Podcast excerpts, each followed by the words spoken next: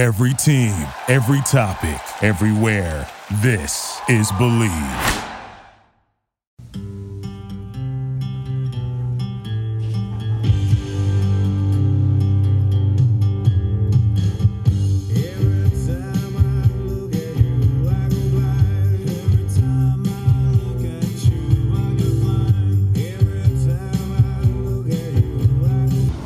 Episode 12 of the Yo Show podcast presented by fantasyjocks.com with Jack and Declan O'Hara. I am Jack.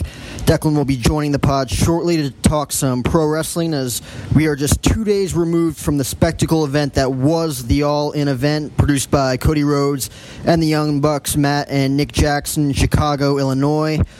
Wow, just wow. Um, that event will go down as a huge turning point in professional wrestling today.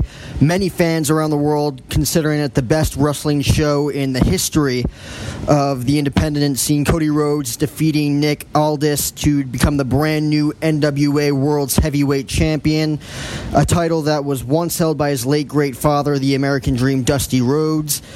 Uh, Y2J, Chris Jericho, shocking most of the professional wrestling world by showing up in Chicago to further promote the Jericho Cruise next month by attacking Kenny Omega uh, after his, what some would say, a five star match with Penta El Zero.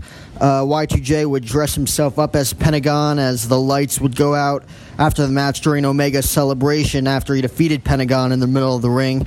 Uh, Jericho would then take the place of Pentagon by laying in the middle of the ring. I don't think there were too many that knew that Jericho was in the black and white gold attire until he hit Omega with a code breaker. Uh, after that, the sold out crowd in Chicago just went bananas. They just exploded. Uh, Y2J would then remove the mask, resulting in another huge pop. Uh, Chris would then immediately hop on his private jet and uh, fly to Kansas, where he had a Fozzy Rock concert just hours after appearing at the All In event. Uh, and then he would reveal on his Instagram page just how he did it without being recognized. Well, were you surprised? Uh, wave Jack, you're in the back right there. Yeah. We um, flew from Little Rock to Chicago.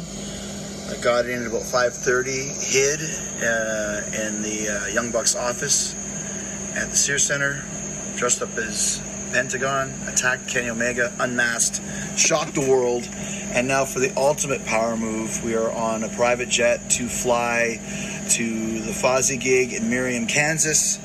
Uh, so doing both in one night. Who else would do that? Who else is crazy enough and stupid enough to do that? So I hope you guys enjoyed it. It was uh, quite an amazing experience.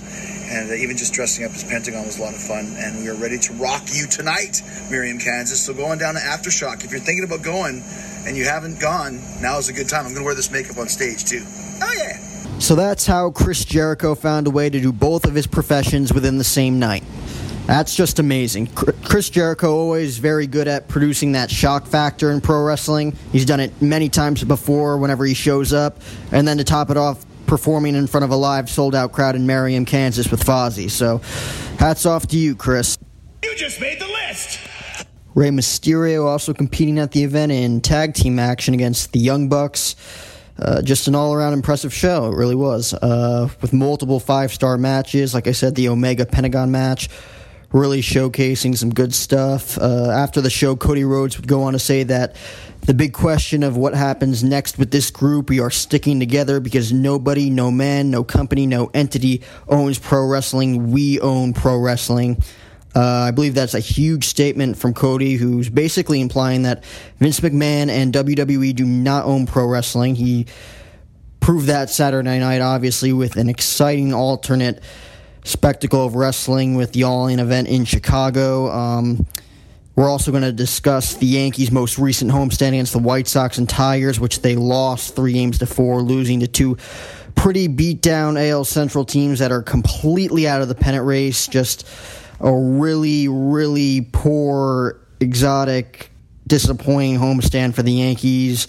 They go out and get Andrew McCutchen from San Francisco, Gary Sanchez returning to the lineup this weekend. So hopefully, hopefully, with those two additions, the Yankees can get hot. Uh, Aaron Boone suspended yesterday after putting on a display Friday night when he was arguing balls and strikes with the home plate umpire Nick Lentz. He would actually crouch down into the catcher's position and give Lentz a few pointers on what a strike is and what a ball is. Probably one of the most enjoyable managerial ejections you'll see in the modern era. Um, it actually fired up the Yankees that night. Three huge homers from uh, Brett Gardner, Aaron Hicks, and Miguel Andujar in the sixth inning. Yankees would go on to win that game seven to five Friday night.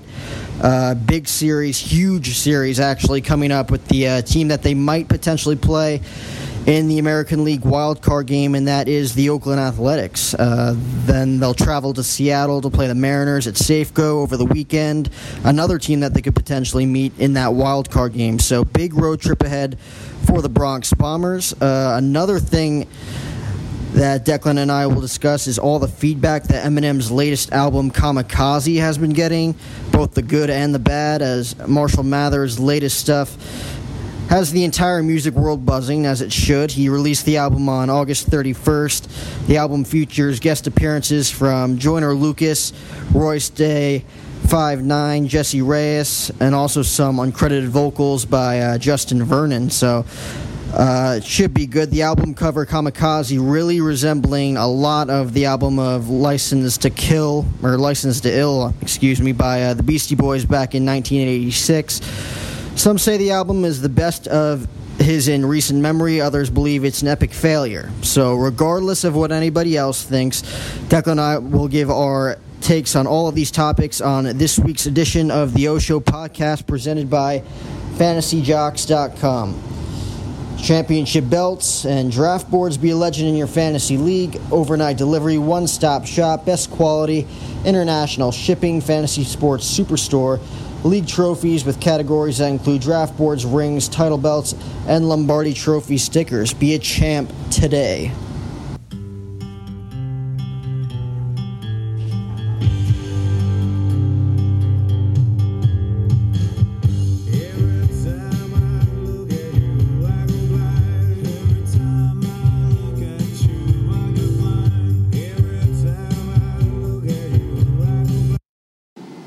So the All In event was this past Saturday in Chicago, Illinois. I already kind of gave my thoughts about it in the beginning, but what did you think of the event, like in its entirety? Like, I thought it was probably one of the best wrestling shows I saw. I know you didn't see it live. Yeah, I didn't get a chance to see it live. I didn't watch it all the way through, but I've been hearing nothing but great things about it. Uh, I know the main event with Roach is a great match. Uh, Jericho showing up, that got a huge pop. That was also a great match with Kenny Omega. I heard it was an all-around great event, and uh, CM Punk was there signing autographs. Only signed with the with a Brock Lesnar guy. Yeah, yeah. Um, it's funny because a lot of people didn't really think it was going to be that great leading up to it. I was reading this article on The Ringer by uh, Bill Simmons. It said on May 16th, 2017, wrestling journalist Dave Meltzer was asked on Twitter whether he thought the uh, Ring of Honor guys like the Young Bucks and Cody Rhodes were contracted to sell over 10,000 seats in an arena. And he said, like, immediately, like, not in a lo- at least not in a long time. Yeah. And 11 minutes later, Cody Rhodes fired off a tweet that basically would send all in on like the course towards history and said, "I'll take that bet, Dave." And he sold way over 10,000 seats Oh, in wait. It It was an insane pay per view. Yeah, just looking at pictures of the set and everything that was going on there that day, like it looked it even look like an indie show. Like it looked like it could have been a like a WWE like network special or something. Oh, it was really good. I mean, the Yeah. the camera work wasn't that great. The camera work was was typical for the independent, but uh, other than that, I mean, it, it was a, it was a pretty cool show. Had a cool layout. Did you hear what he said afterwards? He basically said that like nobody owns WWE, nobody owns us, and that uh, they kind of own professional wrestling. Yeah, it was a big statement. Rey Mysterio also there. Yeah. So what's the deal with those guys rumored to come back at the Rumble? I always thought that was the rumor to begin with. They'd like all be in the Royal Rumble match, but after what Cody said after All In, I don't think any of them are going back. No, I don't think so. I think Which, to which I hope they don't go back. No. After that pay per view, after they stole the show, I don't want them selling their souls to Vince. Yeah. like, not even a little bit. Sell out. They'll sell out fast. You think they will? They're- No, no. I think they would if they went back, but I think their characters now are too original, and Vince will just butcher them. God, can you imagine if they put Cody back as uh, Stardust? Six times. Just throws them against freaking Goldust again. Well, I, I remember watching uh, back in 2013 when like the Authority angle just started and Cody Rhodes got fired on that Raw, Yeah. and basically he had an interview backstage. Like yeah, like he lost to Randy Orton and then Triple H fired him. Yeah, he lost to Orton. And then I then like he was leaving with like a suitcase and everything and like security behind him and like Josh Matthews was like Cody, can I uh, get a word in on, about your firing? And he was basically saying about how like the road or about how the McMahons have always hated the Rhodes and that how Dusty was like the all American dream before he showed up to WWE and then when he did Vince like put him in polka dots and made him dance. And same with Yeah. and same with like uh, Dustin Rhodes. Basically, he was a big star before he went to WWE, and then they put him in face paint and gold, and then he became Goldust and he oh, basically was never the same. And then Cody became Stardust, so Yeah. you could see why he Yeah. wanted to leave. He did it to all three of them, basically. Oh, hey, maybe Vince saw that maybe if they didn't go to WWE, they were they were gonna make a name for themselves regardless. So Vince wanted to take that from them, I guess, because Vince wants WWE to be number one all the time. Yeah, I saw this on uh, like kayfabe news. It was basically a WWE pay per view going back to Saudi Arabia. It's like, um, what, what was it? The Greatest Royal Rumble. This would be called the Greatest All In. No way. Yeah. No way. Yeah. Well, it's kayfabe news. I don't think they're actually doing it. I think they were just making fun of WWE. But I would not be shocked if they did that down the line. Yeah, I, I don't I don't think they'd go that far, but at the same time, I wouldn't be very surprised. That's bad. The greatest all in. So basically, all in pay per view, great pay per view. Um, you want to get into a little bit about uh, the whole Undertaker Shawn Michaels segment last night? It was a very, very chilling segment for a lot of the hardcore fans. Uh, yeah, it was. Like I went back and I saw it. I didn't get to see it live. I my my Snapchat blew up with kids talking about it. My friend Brandon saw it live, but uh, I went back and watched it, and I thought it was pretty cool. They they kind of hinted at uh, like a one more match type of thing because Shawn Michaels explained that he retired out of respect for the business, for the fans, and uh, most of all, he retired out of respect for the Undertaker and then the Undertaker said was out of respect or out of fear, and they kind of had this little back and forth saying, "I can still take you" and all this stuff. And he's gonna take down Triple H in Australia, which uh, now I wouldn't be surprised if they have Undertaker go over somehow. What, at, in Australia? Yeah, to try for some reason to make him look dominant. I don't know. I, I could see that being a great back and forth match, and then Shawn Michaels, like, sweet chin music, uh, Undertaker, and then Triple H wins, like, in a heel way. Well, And to set up the big match at 35. Was gonna be there. Yeah, that's, that's why he was there last night. Alright. So what? He's in the corner of Triple H. Basically, unless he becomes the referee, then it's like end of an era all over again. Yeah. That'd be stupid.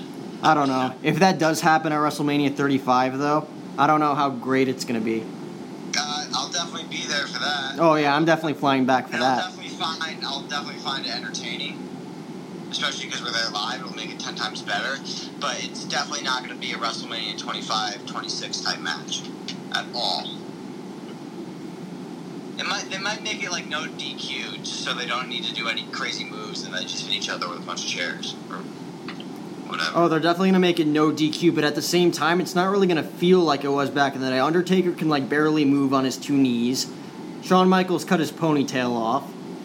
Yeah, he can grow that somewhat back and have like you know, like Survivor Series 2002 hair. Where Yeah. Like, God. that, be. But think, WrestleMania this year it might actually be a lot better than it has in years past, at least like card wise. I mean, you, you might have. Yeah, un- I think they're trying. I think they're trying to make New York a big show. They always do, and they always fail. Just so we know, just so we're clear on that. no, they fail on You never know. SummerSlam. They fail SummerSlam. 29, I, I'm not really saying anything because that was kind of a, a, you know, a night of rematches.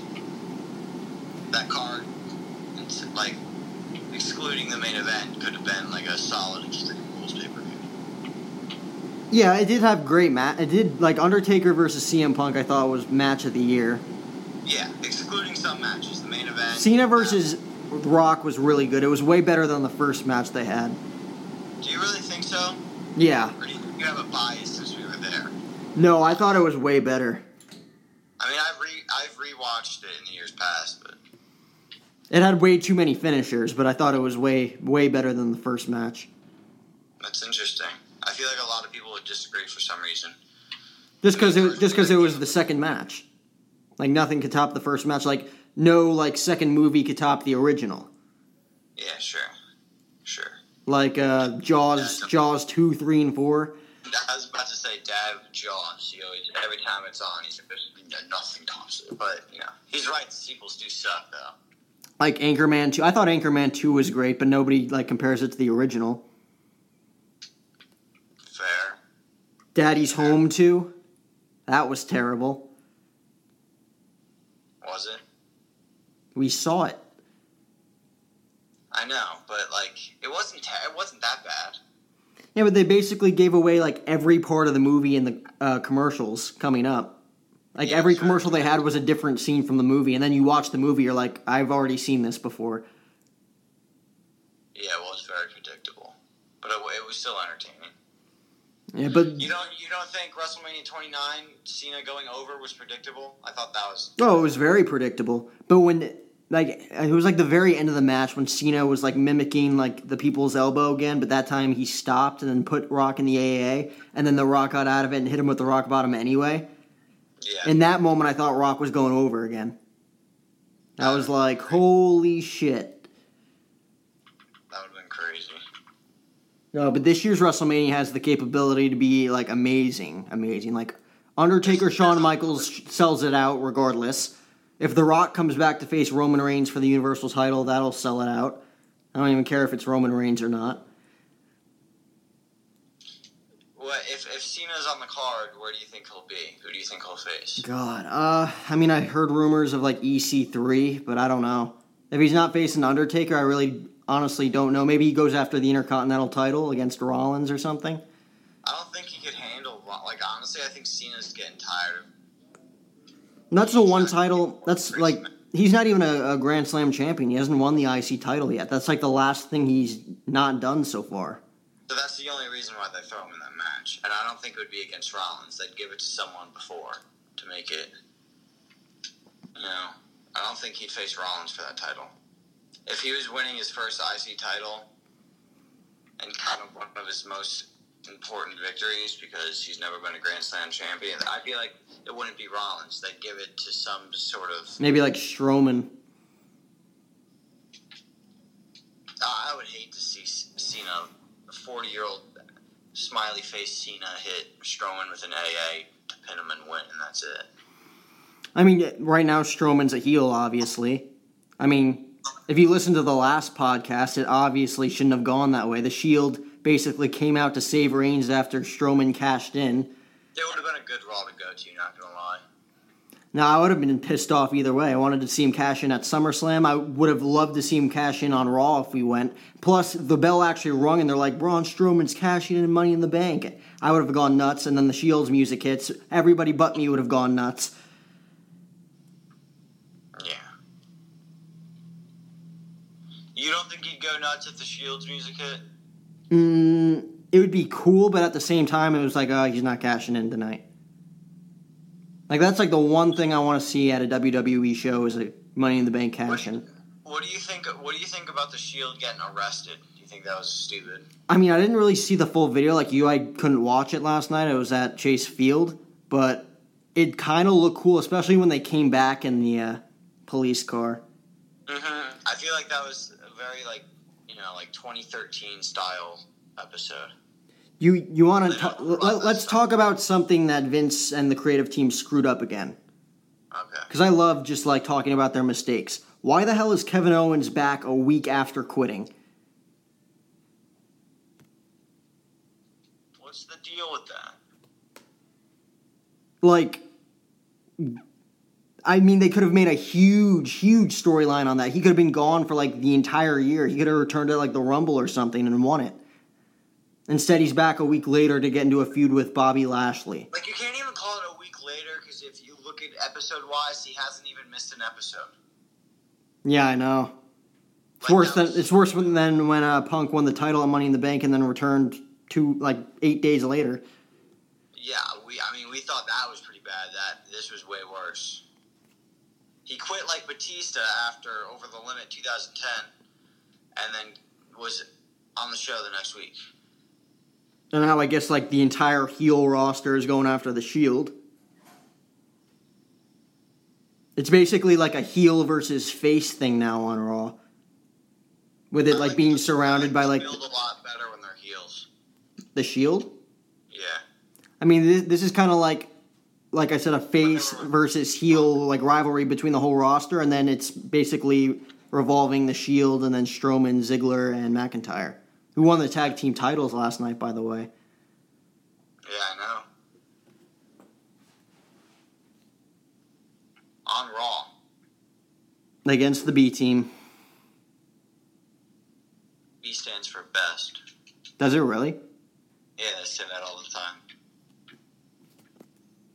That's the whole joke, is that they think they're shit, even though it's called the B team, and they're oblivious to the fact that it's called the B team.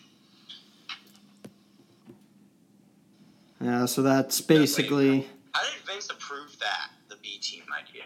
Oh, of course. I mean, it's so boring that he must have thought it was amazing. Yeah, it like confuses me what goes on. I mean, Kevin Owens coming back a week early is just like bad for business. I don't know why they did. Like, what's the point of him quitting like that? I don't know. In that fashion, like he put on like a five star match with Seth Rollins for the Intercontinental title. Maybe they just pitched the idea that he was gonna act like he was quitting, and they never even told him how much time he was taking off, and then they called him back a week later. Because I definitely saw all everyone on social media like, "Wow, this is this is terrible." Like, if we if you actually wanted us to think he was quitting, don't post about it ten times a day. Yeah, that's true. They I posted saw way that, too much about it. Those types of comments all over the place. They they m- might have posted about it like five times on Instagram, even like recently, like three days ago. Yeah, that's just ridiculous. Absolutely ridiculous. All right, so that's basically the wrestling portion of the show. You want to get into the very, very, very, very poor, disgusting, bad homestand that the Yankees just had? Yeah, sure. But on the other side of that, we now have concussion. I mean, they lost two of three to the White Sox, who are actually on like a 13 and 3 run right now, but still, like, they're in fourth place in the AL Central, which is like abysmal. And then they split a four game set with the Tigers. Yeah. I mean, McCutchen's kind of a decent pickup. I mean, he's not the same player he used to be. He's hitting like 250 with 15 home runs this year. Um, I don't know, but I feel like once he gets more used to the team and the atmosphere, and especially once Judge comes back, he's going to start hitting a lot well, a lot better, and, he, and he's just going to be an overall better. Well, the reason they brought him in is because they're very like optimistic. Apparently, if Judge is even coming back this year. yeah, but you know they said Judge is finally actually swinging a bat now. Yeah, he took like 30 swings off a tee or something. I guess he's taking BP this weekend, which is a good sign. Maybe he'll be back for like the final couple series in Boston. That would be deadly though if they had McCutchen in the leadoff spot, Judge, Didi coming back, Stanton, Sanchez, Hicks. I really hope Luke Voit plays over Greg Bird in the playoffs. Greg Bird's not doing too well. Did you see him against the White Sox? It was either Monday or Tuesday, a ground ball to Ronald Torreyes at second, and Yeah, he threw it to. Bird, and he just flat out dropped the ball. That made me laugh so hard. He Like- just tried, did you, you gotta watch the, the replay in slow motion. He like looks up to Torreyes and like taps himself. He was like, "My bad." My bad. It wasn't his bad, yeah. Greg. Like, yeah, well, I don't think you need to explain that to him. I think he knows it's your bad. Yeah, it wasn't. It wasn't anybody but yours bad, Greg. Um, God, that was worse. I think I honestly would say that was worse than the Luis Castillo play. Because that pop up was high in the air, and then oh, definitely. Yeah, that was a pop up under the lights, and sometimes it's tough to see under the lights. And that was that was a that was a high pressure situation too. Burgess dropped a routine like a ball right to his chest, a ball that you should never ever drop ever. I still can't believe that happened. Like everybody just blew up on Twitter, like, "Oh no, Greg! Oh no!" Like it was just that bad. And it then was bad. Like like the it's not like I mean it, it was a dime. Like the throw was perfect. It was a routine throw right to his chest, and he dropped the ball. Like what do you like? How do you explain that to a coach as a major leaguer? You know what I mean? Ugh. I mean, uh, do you remember the game we went to a couple weeks ago against the Rays, and we were just really, really like confused why the umpires were making some of those like really bad calls, like when Stanton hit one off the wall, and they called it a home run. It landed halfway on the wall, like, and they thought it was a home run that hit the foul pole and it wasn't even in the area. Yeah, of course. So this weekend against the Tigers, the umpiring crew was probably that much worse. I mean, Really? they were calling strikes like in the other batter's box on righties, which led Aaron Boone to come out and basically give the home plate umpire a catching tutorial. If you didn't see that, I thought that was funny. that was probably one of the funniest managerial ejections I've seen. Yeah, that's great. The fans loved that. They were waiting for that. I love that. That was great. Yeah, for a while there, like he was getting blasted for like, why'd you let go Girardi? He was he always got the team fired up. Aaron Boone's more of like a, uh, I want to say like a player's coach, more like their friend than their actual manager. Yeah, you know, like that's what a bunch of the Yankees were complaining about. Like Sanchez was complaining about how he was too tough on him. But like at the same time, how tough could a Girardi been? And they're adults, right? Could they have not taken it? Like what's going on? Um, I always used to love Joe Girardi's uh, ejections. I, I always loved it when he like threw his hat down, kicked the dirt. He would always Yeah, go like, what's nuts. wrong with having a tough coach in the majors and you know, one who almost brought them to two rings? I don't know. It's a new generation. That being said, though, I really like Aaron Boone. I do too. He really, really knows the game of baseball. Obviously, growing up he's with starting it. to settle down more, and that's why he finally snapped. And maybe he will be a more, little more tough. And then he was suspended for uh, Sunday's game. The Yankees bench coach Josh Bard had to be there, and Aaron Boone actually watched from like the family suite, I guess, behind home plate. Really, Yeah, he was just like in a polo and jeans. that's so funny. Oh my god, that's so funny. Just couldn't keep him That's away. Uh, then the Yankees lost yesterday too to, against the A's six to three. They're just really, really giving up on the division at this point. They're only seven and a half games back of the Red Sox, who like got swept by the White Sox this weekend or lost two or three. So the White Sox are just going ham on the Yankees and the Red Sox this week, apparently. That's crazy. How do you think that happened? I would like to see an episode of Hard Knocks with the White Sox to see how they turned around. I also think I'm a Browns fan now. Yeah, why is that? because the new season of Hard Knocks, uh, which is an HBO show where it takes basically takes you behind the scenes of the preseason of a different team every year, and this season it's the Browns. And um, I've been watching it, and not only do they look like they might be turning around, which it, they probably say that every year. This is just the first year it's on camera, but like, you know, Mayfield's good. Their whole offensive line's looking pretty good. Defense, actually. Yeah, but they're still like in complete rebuilding mode. I could see them winning like five games There's this no year. way they could. Yeah, there's no way they could do it in this one season. But I think they'll do. I don't think they're going to go 0 16 this season. I'll put it that way.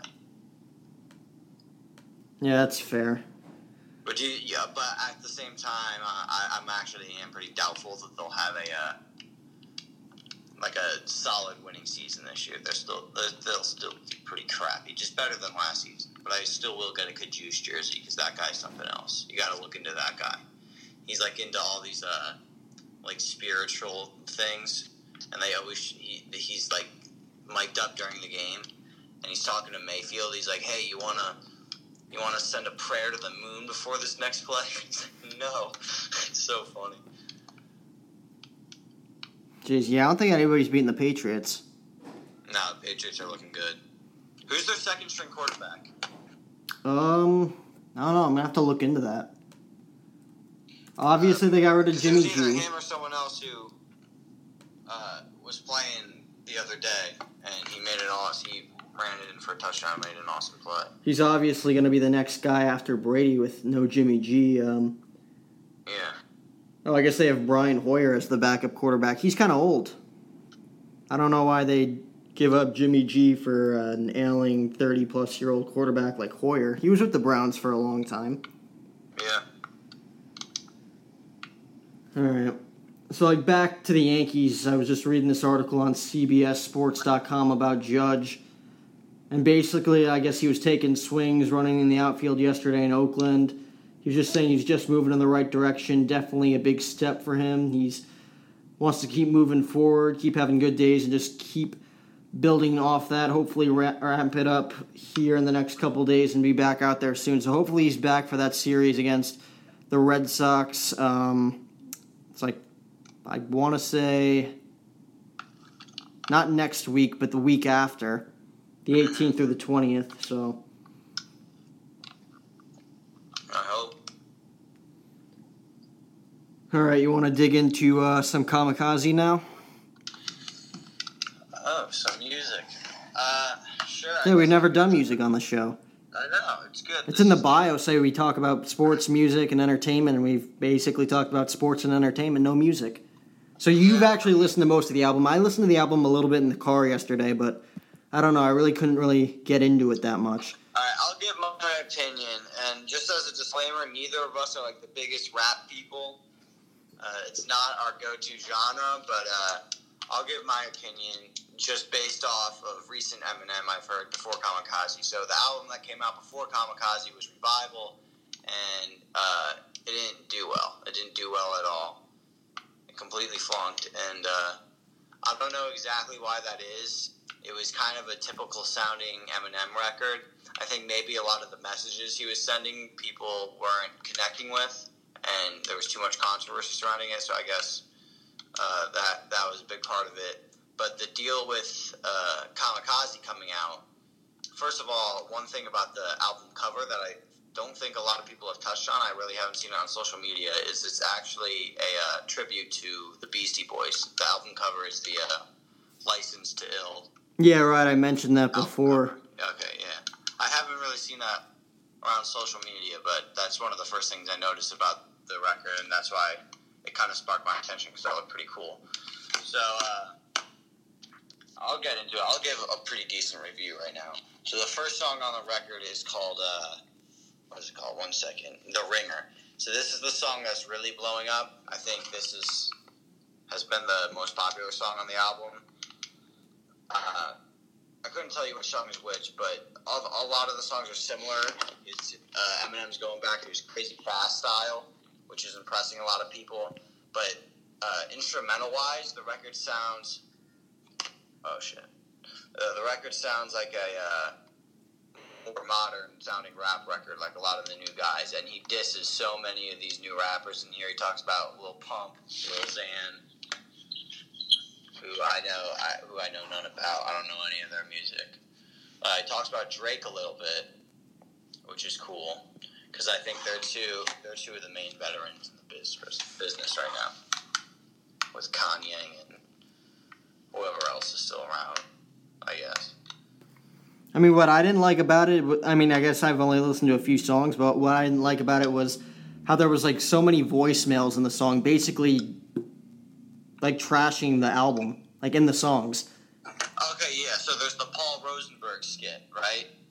That basically every Eminem EP. So if you look on the Mathers LP one, actually, that's an LP. LP one and two, uh, they have things called Paul Skit, and it's a voicemail from Paul Rosenberg, who's Eminem's producer in real life.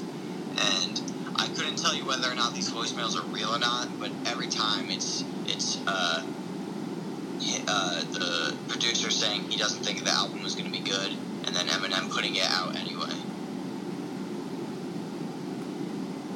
And uh, yeah, it's basically in most albums. But the album is really impressive, I thought.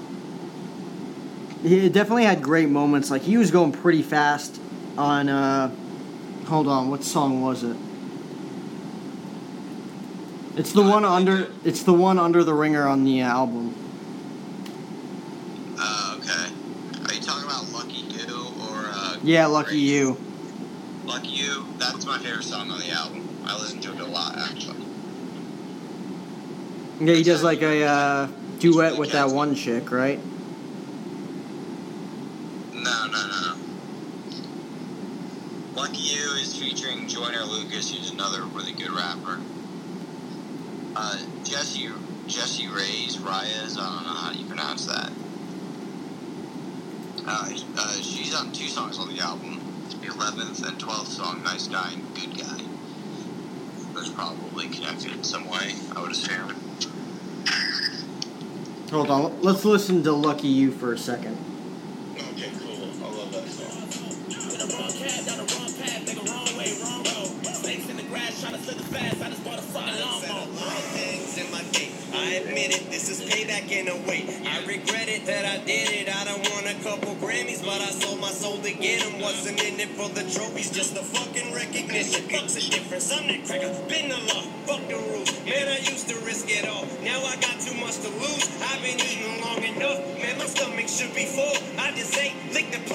Lucky me, fuck you, think.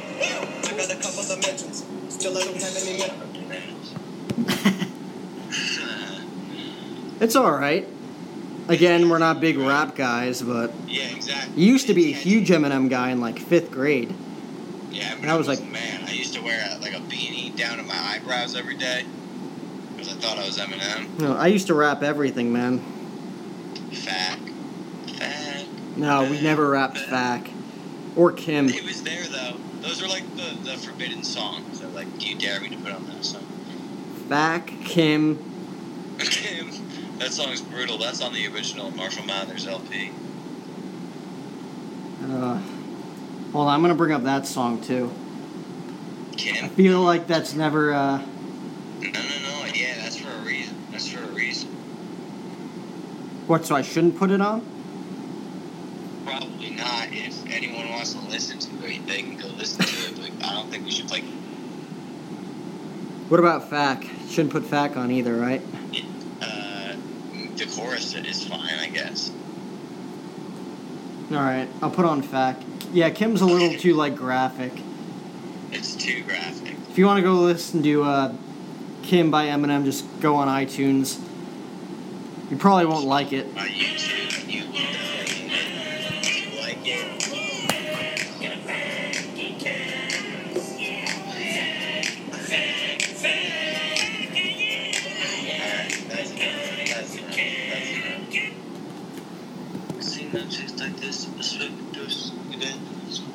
That song was nasty. It is nasty. It's not as bad as Kim, though. No, I don't know. Kim's more about like him like abusing his wife. This one's more They're about like everything. They're nasty in different ways. Yeah. Both are nasty. Nothing cool about abusing your wife.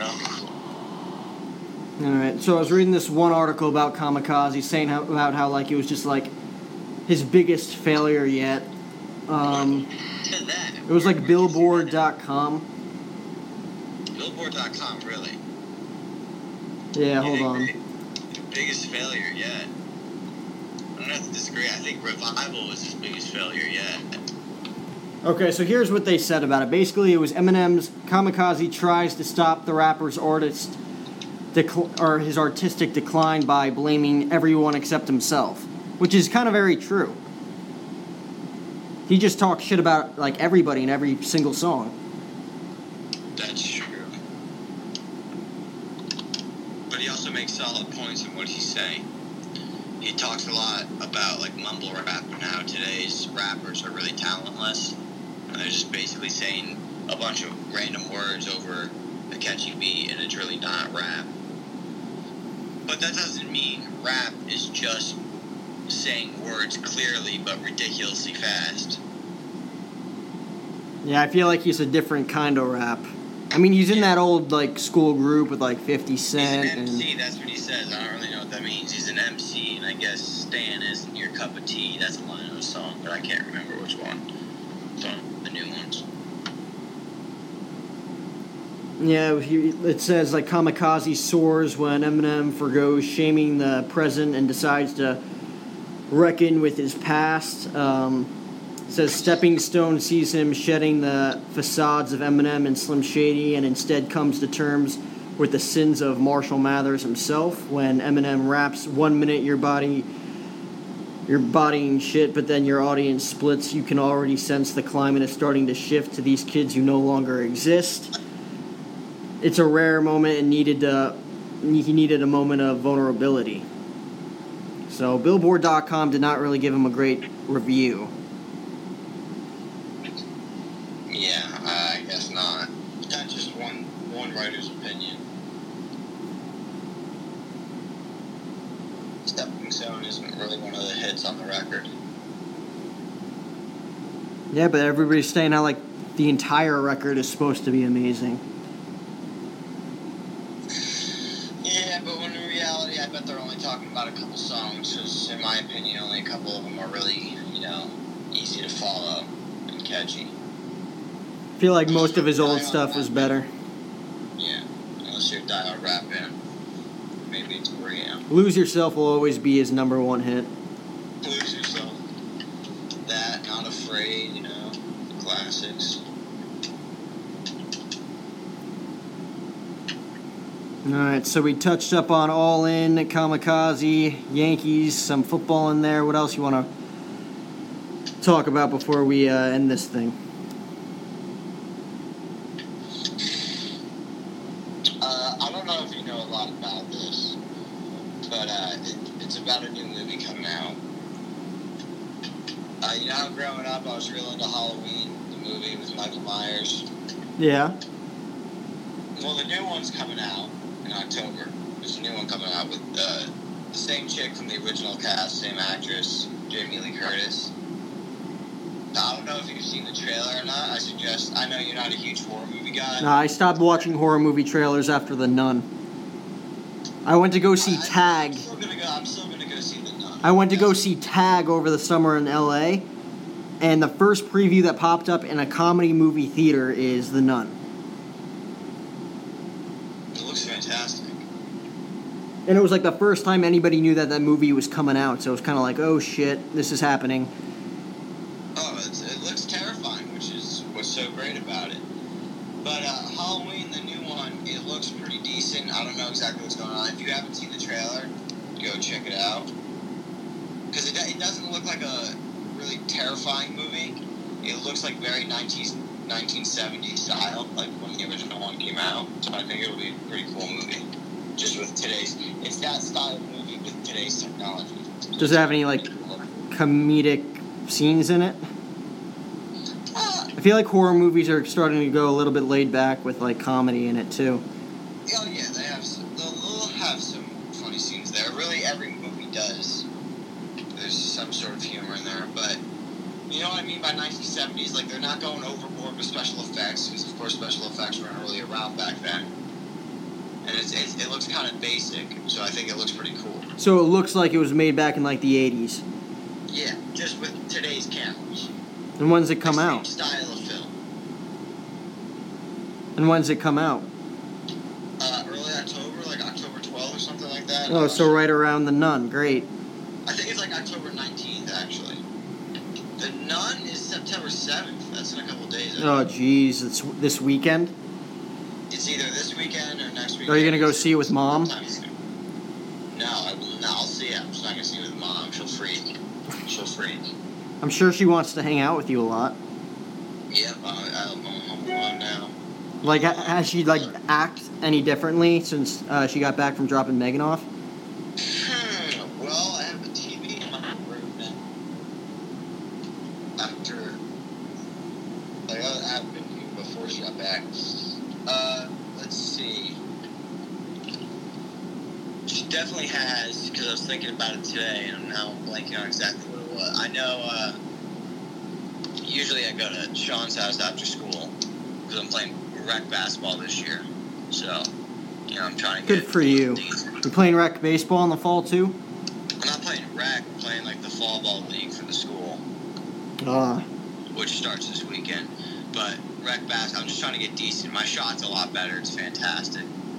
yeah, I'm sure. Do you have any practices yet for baseball? What? Do you have any practices yet? Uh, there's no practices for this league. It's kind of laid back. It's, you know, because a lot of kids, uh, a lot of baseball players are doing clubs and stuff for the fall and showcases. Not me, but you know, you know how it is. And uh, so yeah, it's kind of laid back. So I think it's just one or two games a weekend. All right. Given that you're on FaceTime right now and I can see the TV, are you playing Minecraft? Yeah, yeah. Do you do anything else? Yeah, I, I just, you know, I put a TV in my room and I didn't really know why because I didn't really think it through and I really, I, I, I couldn't think of anything other to do. So I, I, this is the first time I'm opening this up for a while. I got this Uh-huh. and like YouTube and Netflix and that's it. No cable in my room. Good for you, Declan. So we Thanks. touched up on All In pay per view being probably one of the greatest wrestling shows to date. Undertaker versus Shawn Michaels, a possibility for WrestleMania 35. Aaron Judge, hopefully on his way back from uh, that broken wrist he suffered at the end of July. Be back for the Yankees pennant race run against the Red Sox later in the month. And Eminem's Kamikaze receiving some mixed reviews by multiple websites. Declan, thanks for joining me. Our first podcast via All across the FaceTime. country. Yeah, Arizona, New Jersey. I'm trying to do it weekly, so Ah, next week we will have uh, Notre Dame outfielder Daniel Jung on the show. We'll talk some Dodgers baseball along with his experience from this summer's California Collegiate League. I will also have the owner of the Gastonia Grizzlies and Savannah Bananas baseball clubs, Jesse Cole. He's the guy in the banana suit. If you if you're wondering, Declan, look him up afterwards. He'll be on the show Thursday. Savannah. So that'll wrap up this show this week. This was the O Show podcast presented by FantasyJocks.com. Remember, free shipping. Get all your fantasy football gear today. You got trophies, belts, plaques, rings, you name it. Be a champ today. Awesome. All right. Hit it, Darius.